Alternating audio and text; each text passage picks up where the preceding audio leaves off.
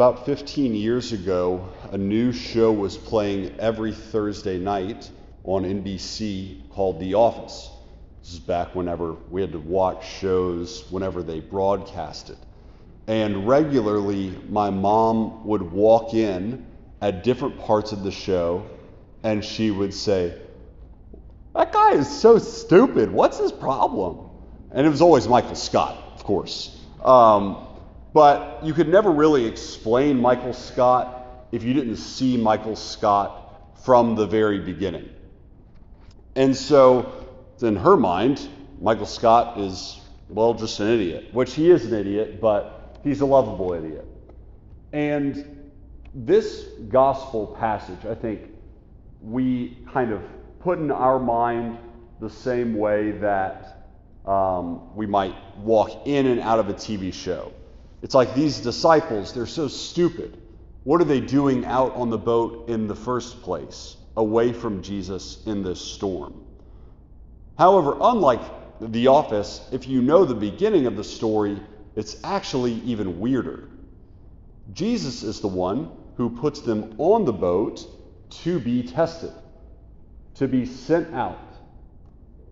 And that gets really curious because the English doesn't show how severe this storm is.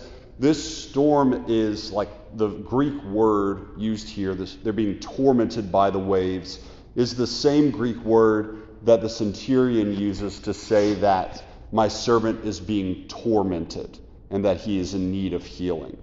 It's like this storm like has a persona behind it and it's tormenting them. And for a long time, Jesus goes in what's called the fourth watch of the night, which means between 3 and 6 a.m. They're out here for longer than 12 hours. And so the question is why does Jesus come too late?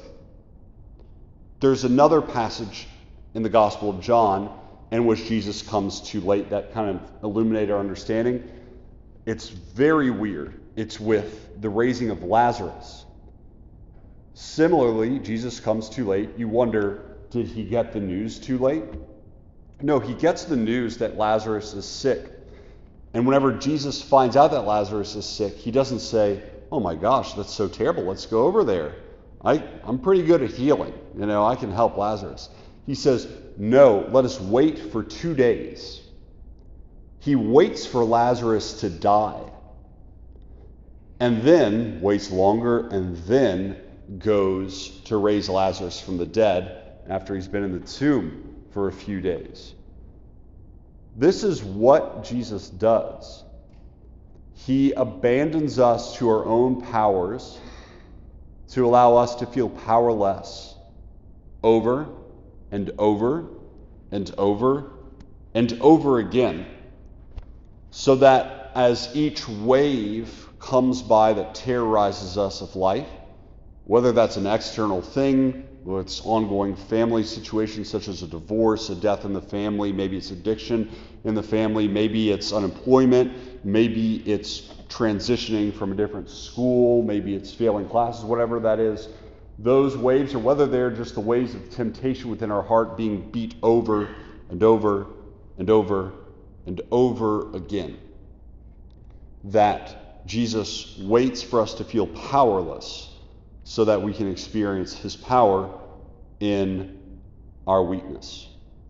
St. Catherine of Siena has um, this work called the Dialogues, and it's her dialoguing with God the Father. At one point, Catherine of Siena is a very um, lofty and devout saint.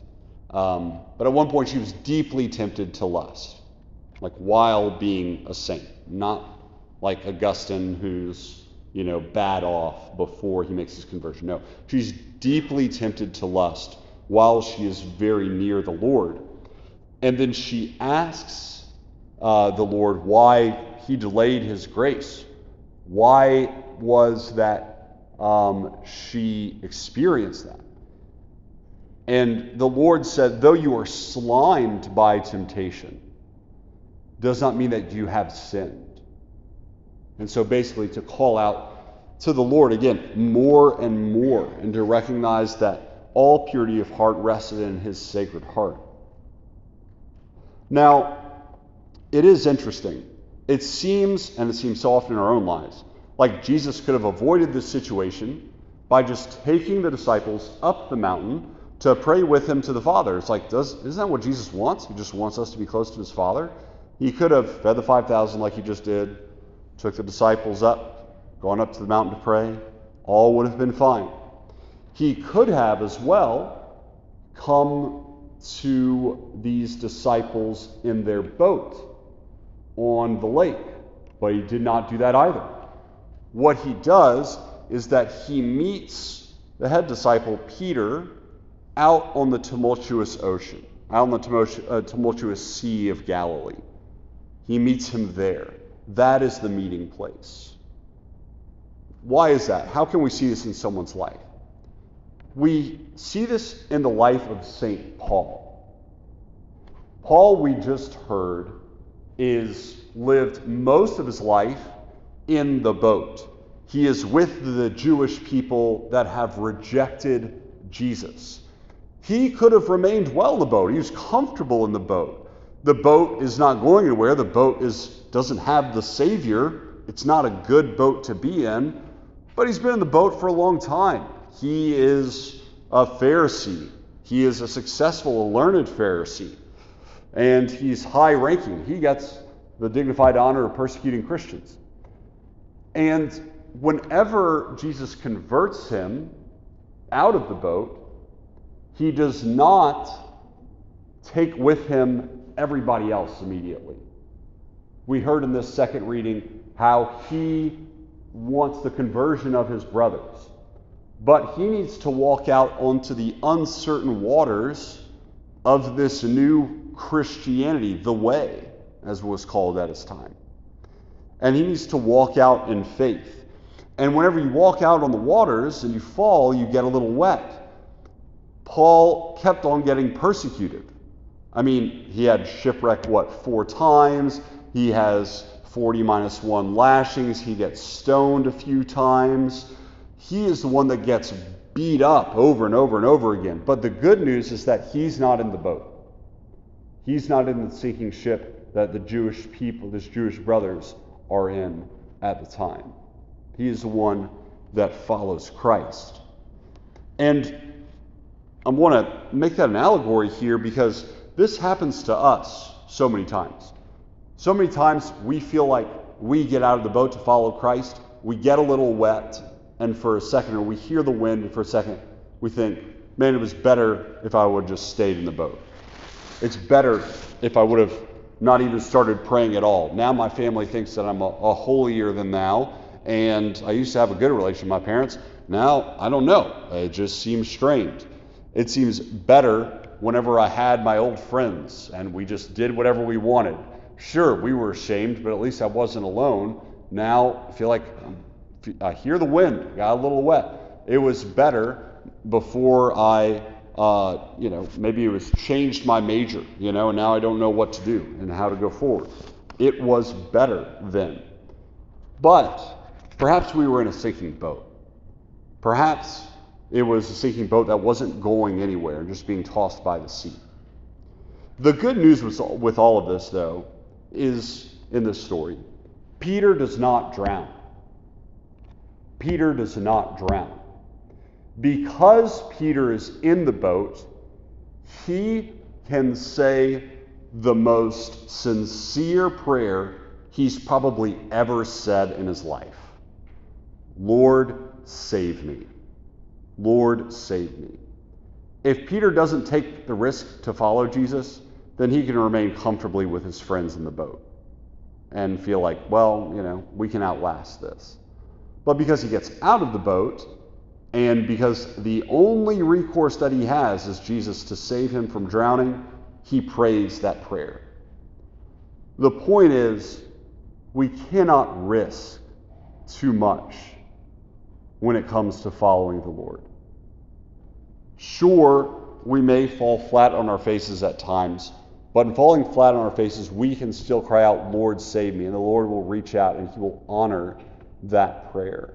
That is a prayer that He will honor. As Jesus says, it is better to enter into eternal life maimed without an eye or without an arm than it is to enter into Gehenna intact. And so no one regrets gaining the Lord. There is not a, one saint in heaven who maybe has a strained relationship while on earth who regrets being a saint, who regrets the sacrifices that they made. And so, in the end,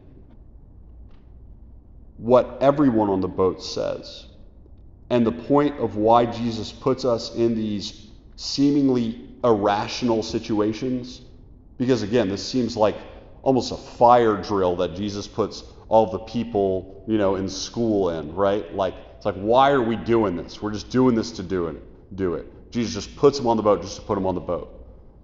The point of it is, is that after the drill, so to speak, everyone in the boat does him homage, saying, Truly, you are the Son of God. Truly, you alone have power. Truly, you are the one who walks over the tumultuous waters of all the life's world's life events, over all of the heart's sinfulness. You walk across it serenely and you call us out on top of it. Not to meet us on the top of the mountain with your Father, but to meet us in the midst of the storm so that we can be with you.